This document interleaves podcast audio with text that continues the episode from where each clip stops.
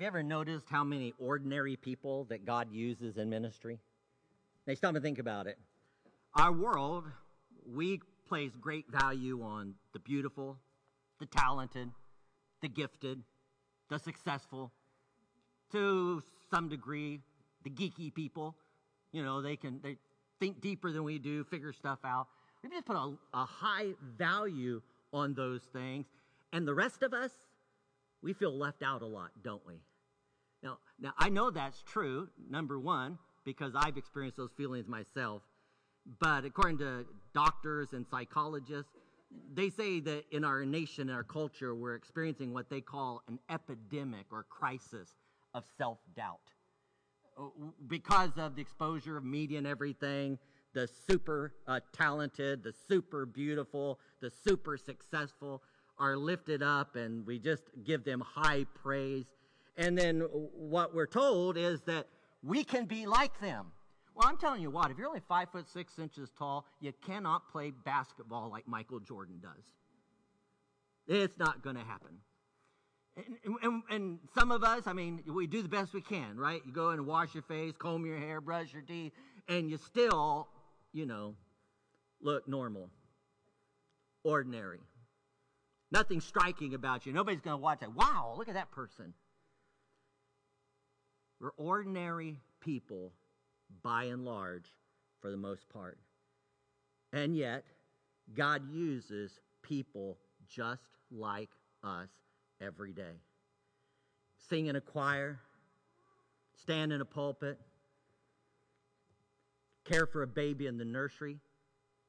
All these different ways that we have to serve God, and God uses people like us.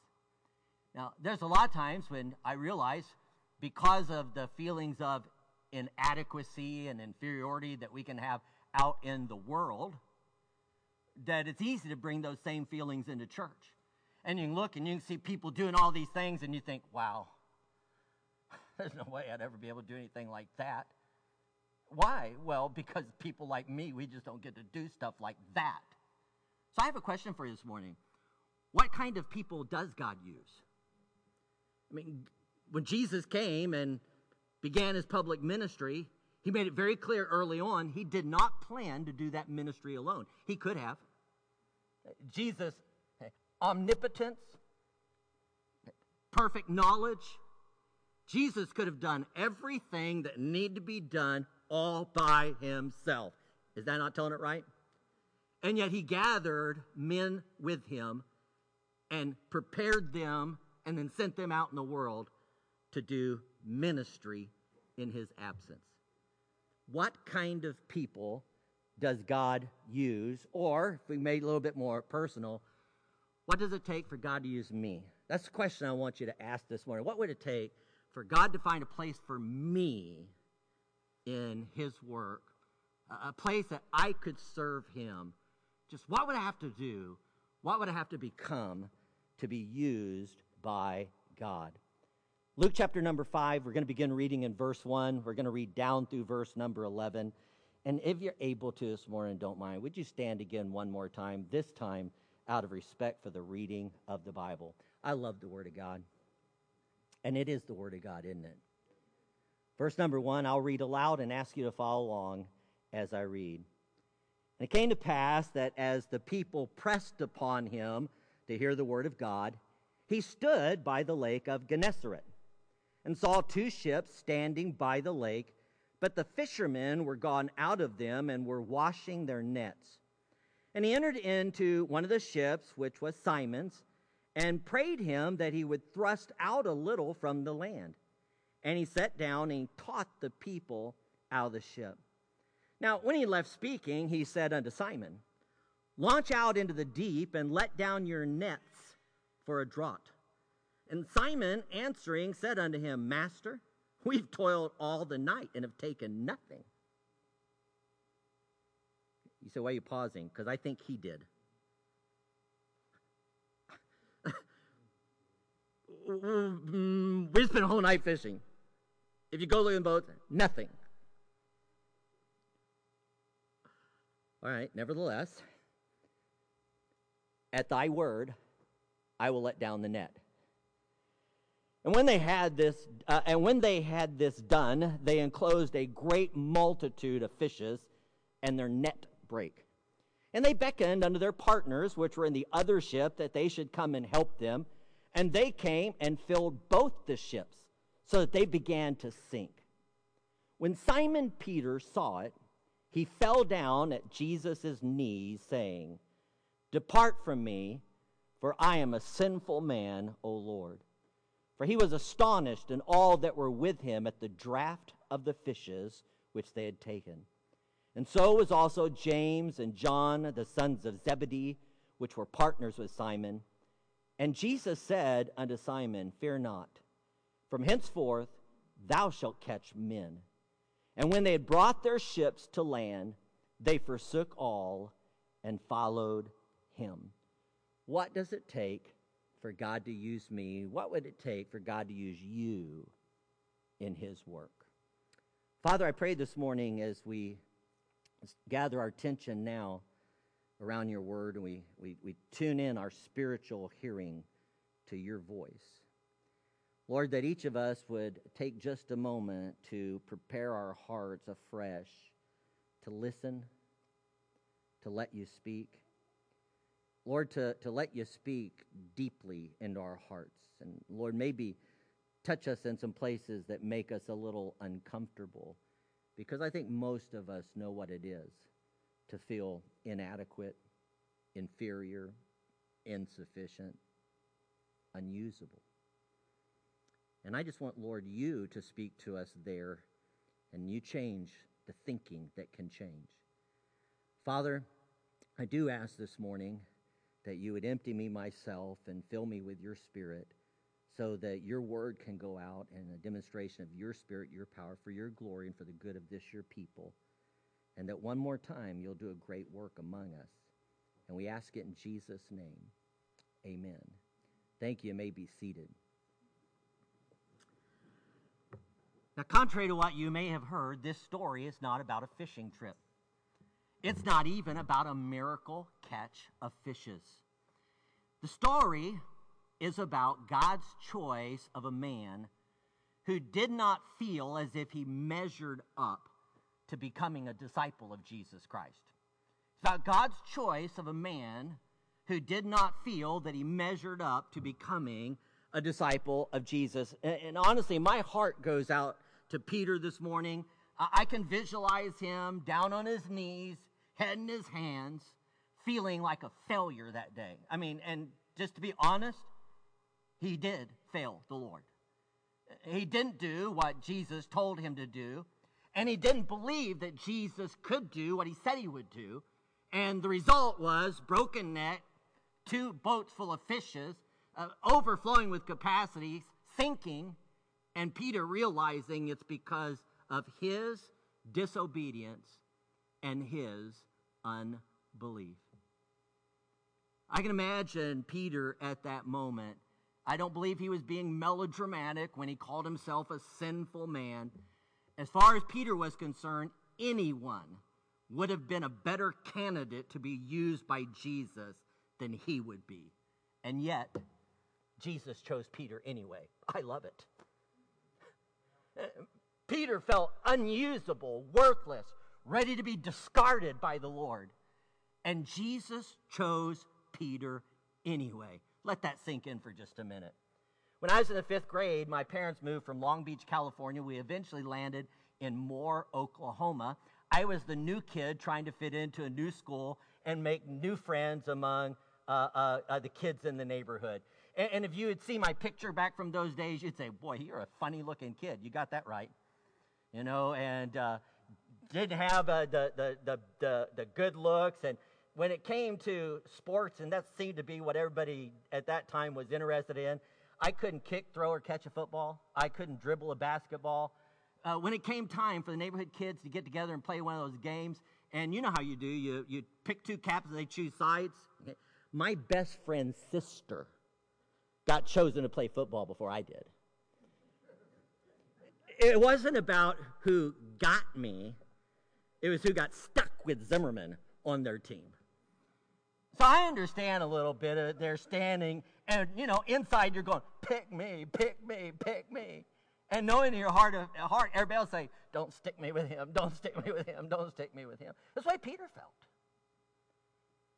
Peter felt like he had messed up, and he had, and that there was no place for God to use him as he desired to be used. And yet, Jesus chose Peter anyway. Luke's story this morning, its purpose is to show us how God takes less than perfect people, men and women who struggle sometimes with just completely trusting God, willing to step out and obey God in a way that uh, feels uncomfortable and perhaps risky.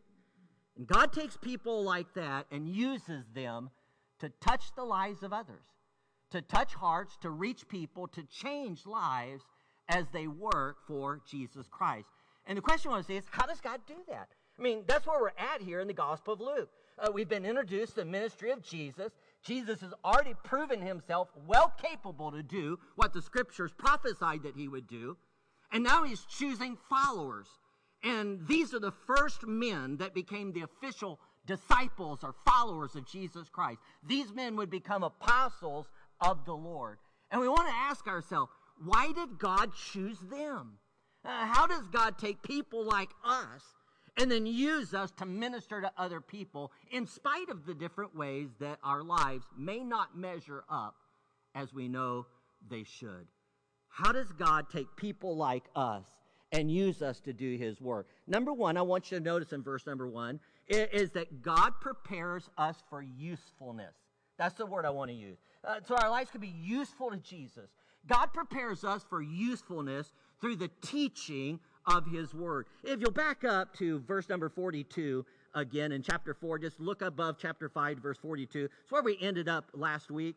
It was the end of a Sabbath day, and verse 42 says, And when it was day, he departed and went into a desert place, and the people sought him and came unto him and stayed him, that he should not depart from them. And he said unto them, I must preach the kingdom of God to other cities also, for therefore am I sent. Jesus says, I was sent to preach the word of God. So, verse 44, and he preached in the synagogues of Galilee. Verse 1, and it came to pass that as the people pressed upon him to hear the word of God.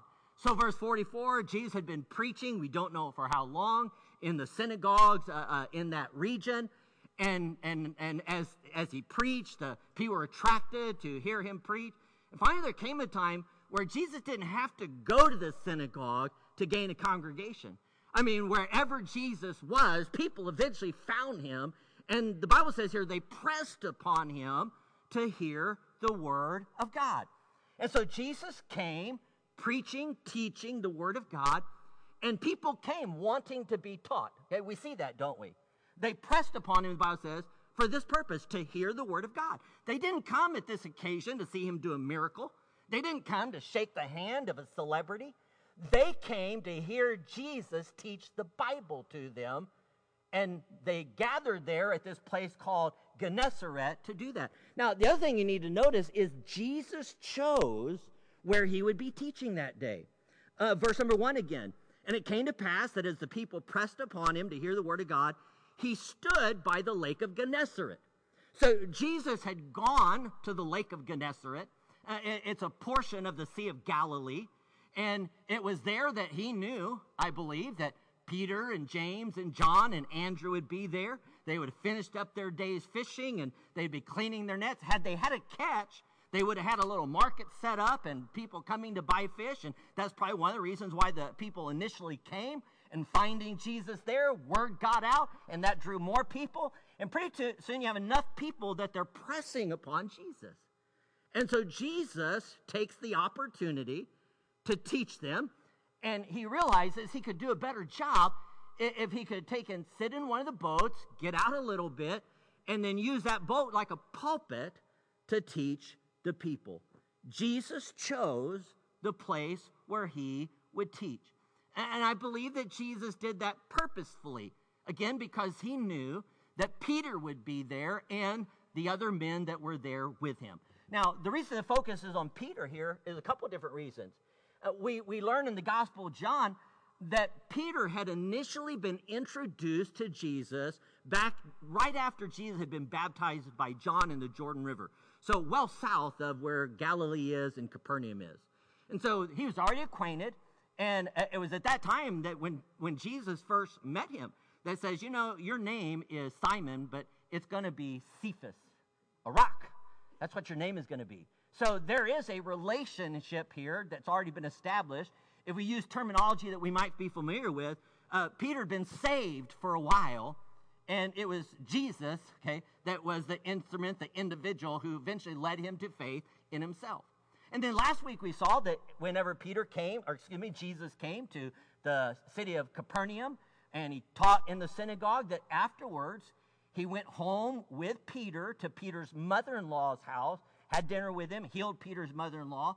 So there's a relationship here. Uh, in other words, Jesus knows who Peter is. Time out. And don't you think that Peter knew exactly what Peter was? Do you think there was anything that happened in this that was just like a total shock to Jesus? I mean, Jesus says, let down the nets, and Peter says, okay, I'll let down a net. I just, I, I, I am convinced that inside, Jesus shook his head and said, I knew that's where we were going. He chose this spot on purpose because his intent was not just to teach the crowd of people that would come, but he had something to teach to Peter. Uh, the choice of the boat solidifies that for me. It's no uh, accident, is that he chose Peter's boat because he knew that Peter would be on that boat and Peter would be in close proximity. Everything that Jesus would say to the congregation that day, to the crowd gathered on the hillside around the lake of Gennesaret, Peter would hear. Uh, Peter would have the time to think about and reflect upon as this relationship moved on. Jesus taught, and Peter had a front row seat. And don't miss it, Peter had a choice about that. Because the Bible says that Jesus prayed him. It wasn't a demand, it was a request. Peter, could we use your boat today? Uh, could, could we get out in your boat? And Peter, after working a, a whole night of fishing, uh, after just uh, finishing up work, probably already in his mind thinking of his lazy boy, maybe his bed, and yet, when Jesus asked to use his boat, Peter said yes. So Peter was there by his own choice to hear what Jesus had to teach. And I believe that that was planned in advance by Jesus Christ. I don't think I'm stretching it. Are y'all all right with that? Okay. He was standing at the Sea of Gennesaret. Why was he there? Well, Peter, James, and John were there. And he specifically had something he wanted to teach Peter that day he used the Word of God to do it. God prepares people for usefulness through the teaching of His Word. It's as we come together and we let God speak to our heart. we let the Word of God change the way we think about ourselves and the way we think about God and the way we think about life, that God prepares us to be put in a place where we can be used of Him to be a blessing and a help and an encouragement to other people. So, how does God use a person like me? Number one, God will begin to prepare you for usefulness through the teaching of His Word. Notice, secondly, God also prepares us for usefulness through testing our faith. God prepares us for usefulness by testing our faith. Verse number four says, Now, when he had left speaking, he was finished teaching for that moment. He said unto Simon, well, I guess I should back up here. He's finished teaching audibly to the crowds. It's fixing to get very up close and personal with him and Peter in just a moment. But when he left speaking, he said unto Simon, Launch out into the deep and let down your nets. Now, you ought to circle that word nets in your Bible. And if your Bible doesn't say nets, you ought to get one that does. let down your nets for a draft. And Simon answering said unto him, Master, we have toiled all the night and have taken nothing. That sounds like most of my fishing trips. All night on the lake, drowning worms and minnows, and coming home and having to look my family in the face and say, What'd you catch? Nothing. No bites, mosquito bites. We have toiled all night and we caught nothing. Nevertheless, at thy word, I will let down the net. Eh, this command that Jesus gave was definitely a test of Peter's faith. Because, again, look at verse 5, uh, excuse me, verse 4. The command is launch out into the deep and let down your nets. And here's the, the promise that you've made or the prospect that's held out for a draft of fishes, for a great catch of fish. So the command is a test of faith.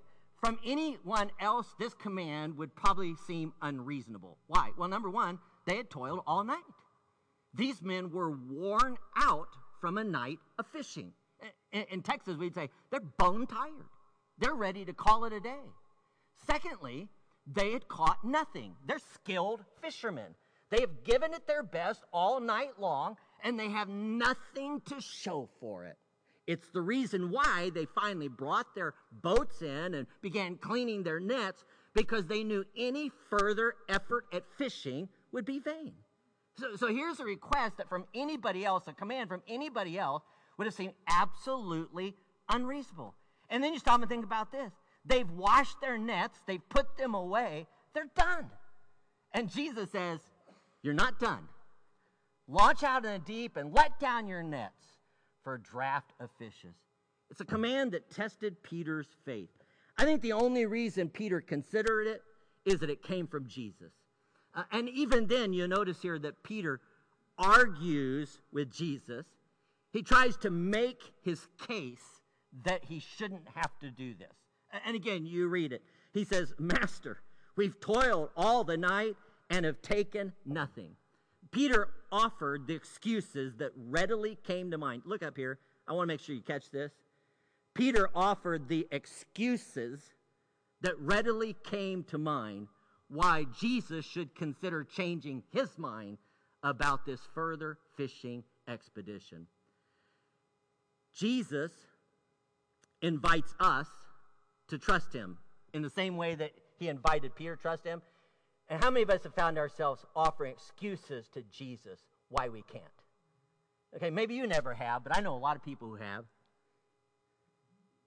Jesus invites us to trust him. Oh, no, I know the circumstances don't look ideal. In fact, you wouldn't expect to be fishing there at this time of day at all. In fact, you wouldn't be, be expecting to be fish here in this lake at this time of day ever. But at my word, I want you to go out, let down the nets, because I can fill the nets with fishes.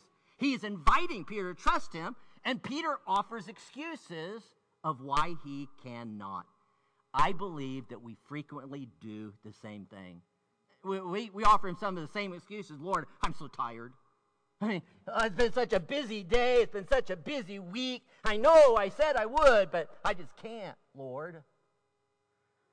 I don't have the time. Oh, so much trouble. Lord, the kids. I mean, just the excuses, they just come to mind. All the reasons why we feel like we cannot trust Jesus to do what he tells us to do and expect him to do what he promised to do. Peter complies somewhat. He says, Nevertheless, at thy word, I will let down the net. Jesus commanded him to let down nets. When Peter realized that Jesus was not going to accept his excuses, he consented to letting down a net. Peter gave an appearance of obedience,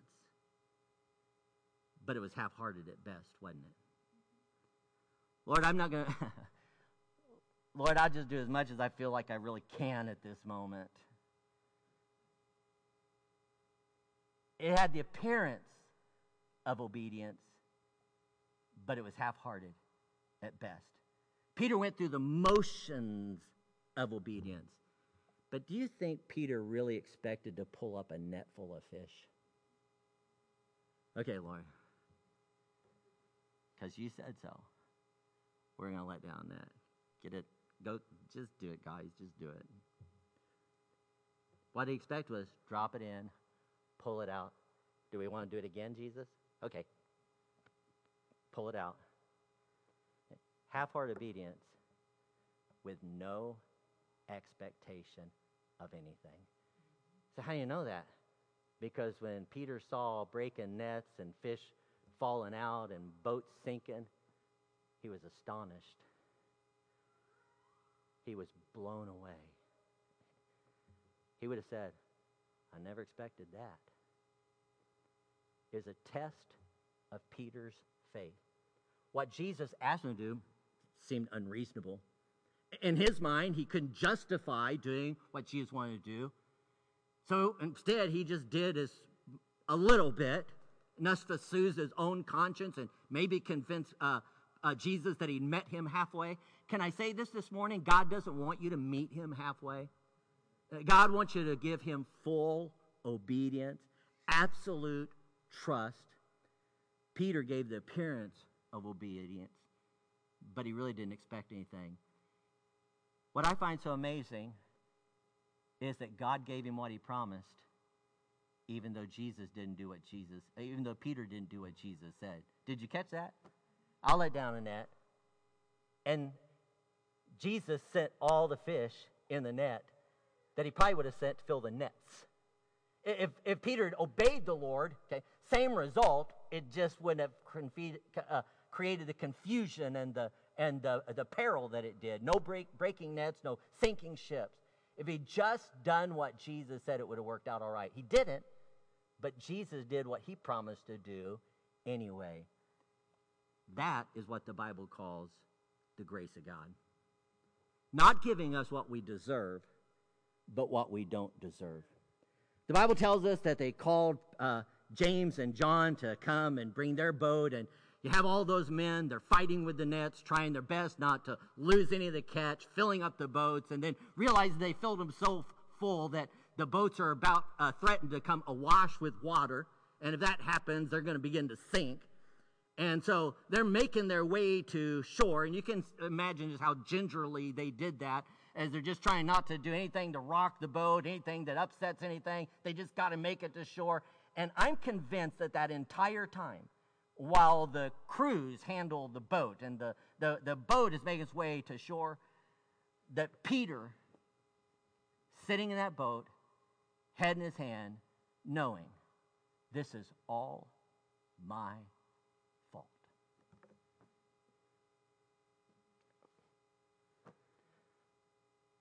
If I just let down nets, like he said, it wouldn't have turned out like this. He had enough time to think about how he disobeyed God, enough time to think about how he didn't really believe what Jesus said, and the result was disaster, near disaster, and it was his fault. The confession that Peter gives reveals Peter's sense of failure. In verse number uh, four, uh, uh, 8, verse number 8, it says, When Simon Peter saw it, he fell down at Jesus' knees, saying, Depart from me, for I am a sinful man, O Lord. Peter experienced an absolute sense of unworthiness. I'm a sinful man. And he knew how he'd sinned. Jesus had said, Let down nets. He'd let down a net. He had disobeyed the Lord. Jesus had promised a draft of fishes, and Peter hadn't believed him.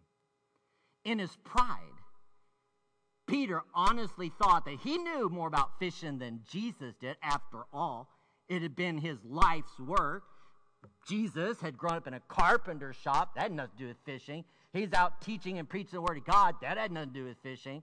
Peter, it was his life's work. He knew better than Jesus did than what it took uh, about what it took to catch fish. Peter expresses a sense of just absolute failure. There's the sinfulness of his doubt, his reluctance, his pride, his half hearted obedience. I believe that every inch as those boats moved toward the shore, those things just weighed on his heart like an anchor. Peter knew he'd messed up. And in his mind, he had no hope that he could ever measure up to what it took to be a follower of Jesus. The confession reveals his sense of worthlessness. I think it also reveals how greatly Peter wanted Jesus to be able to use him. I get that because of the last two words of his statement. He says, I am a sinful man, O Lord.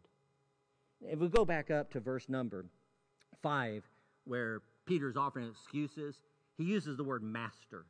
Master, we've toiled all the night. Master is a term of respect. It's like you and I saying, sir. It's like a, a, a subordinate speaking to an officer and use that term, sir. It's just a term of respect. In verse 8, he uses the term Lord. That was a word that's used of God. It's a term of reverence. Peter realized on that boat that Jesus was the Lord of fishes and he was the Lord of fishermen and he ought to have been Peter's Lord. When he spoke, there should have been no excuse. There should have been no question. There should have been no doubt. When he promised, he should have stood out on absolute trust. The Lord had spoken. The creator of the creatures had promised to fill nets with fish. He's the Lord of fish and the Lord of fishermen, but he hadn't yet been the Lord of one particular fisherman, Jesus. I think you get another hint here of how greatly he wanted to be used by Jesus by what he asked Jesus to do. Again, verse number eight, he says to Jesus, Depart from me. Depart from me. Now, time out. Wouldn't it have made sense? I mean, if, if Peter was done with Jesus and Jesus was done with Peter, wouldn't it have just made more sense to Peter to get up out of the boat and go home? Throw in the towel. I'm done. Uh, it, it, in my mind, it, why is Peter saying, Lord, you just ought to go? Just, just go.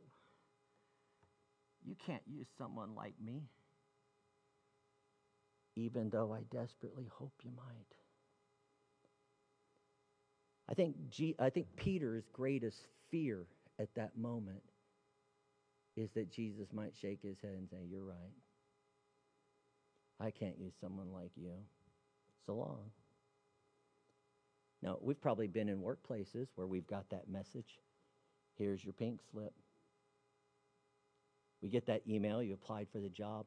We just want you to know we don't think you're a good fit for our team.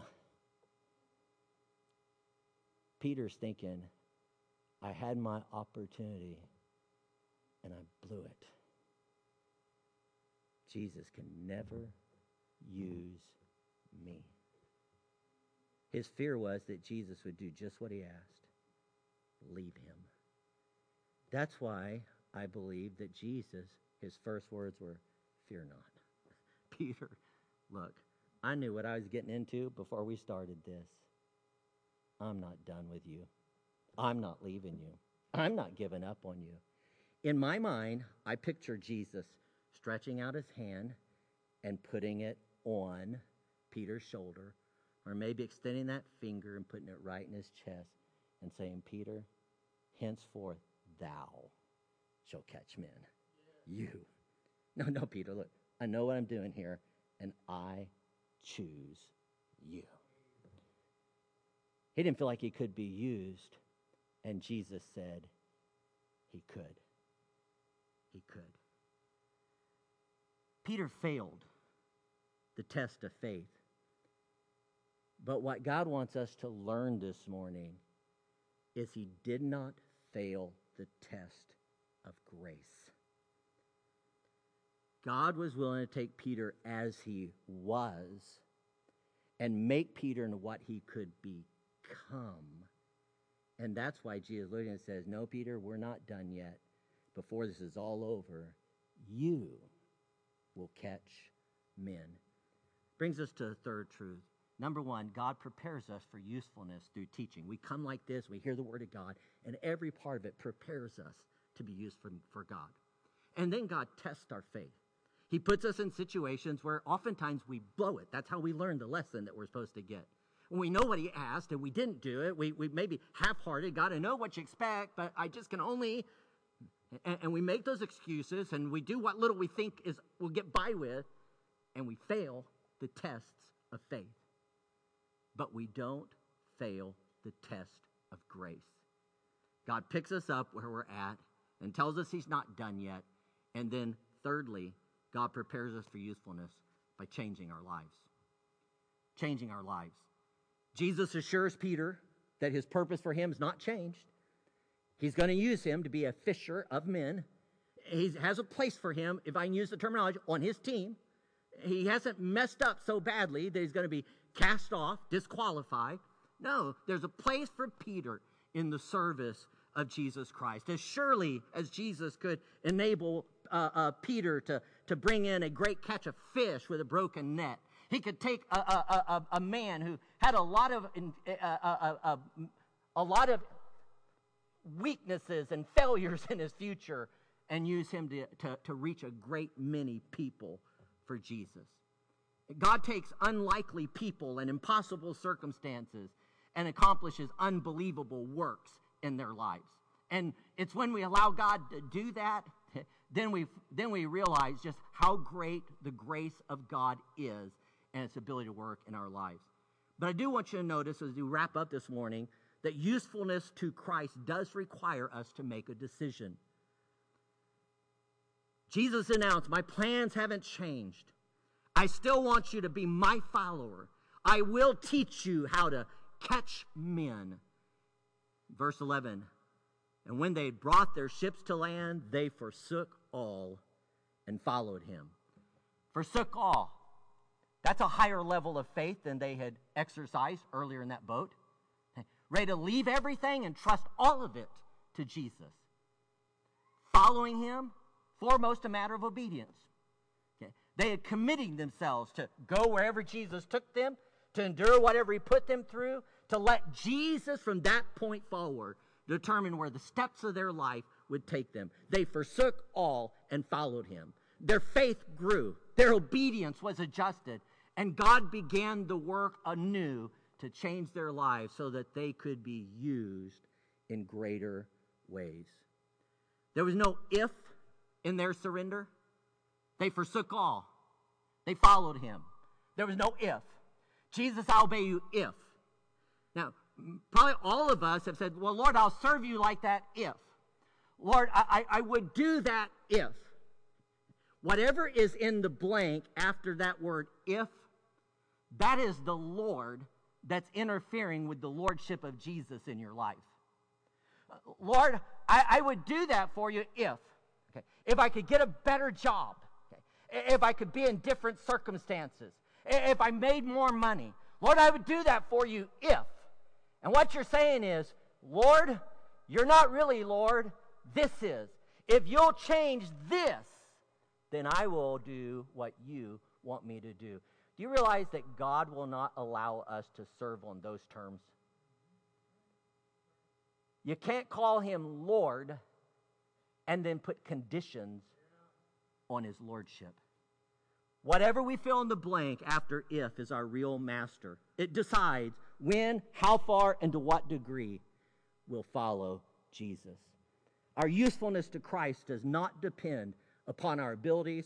It doesn't, uh, it's not even limited by our inabilities, but it does depend on how fully and freely we will obey and believe Jesus. Could I invite you this morning to stand with every head bowed and every eye closed for just a moment? Every head bowed and every eye closed.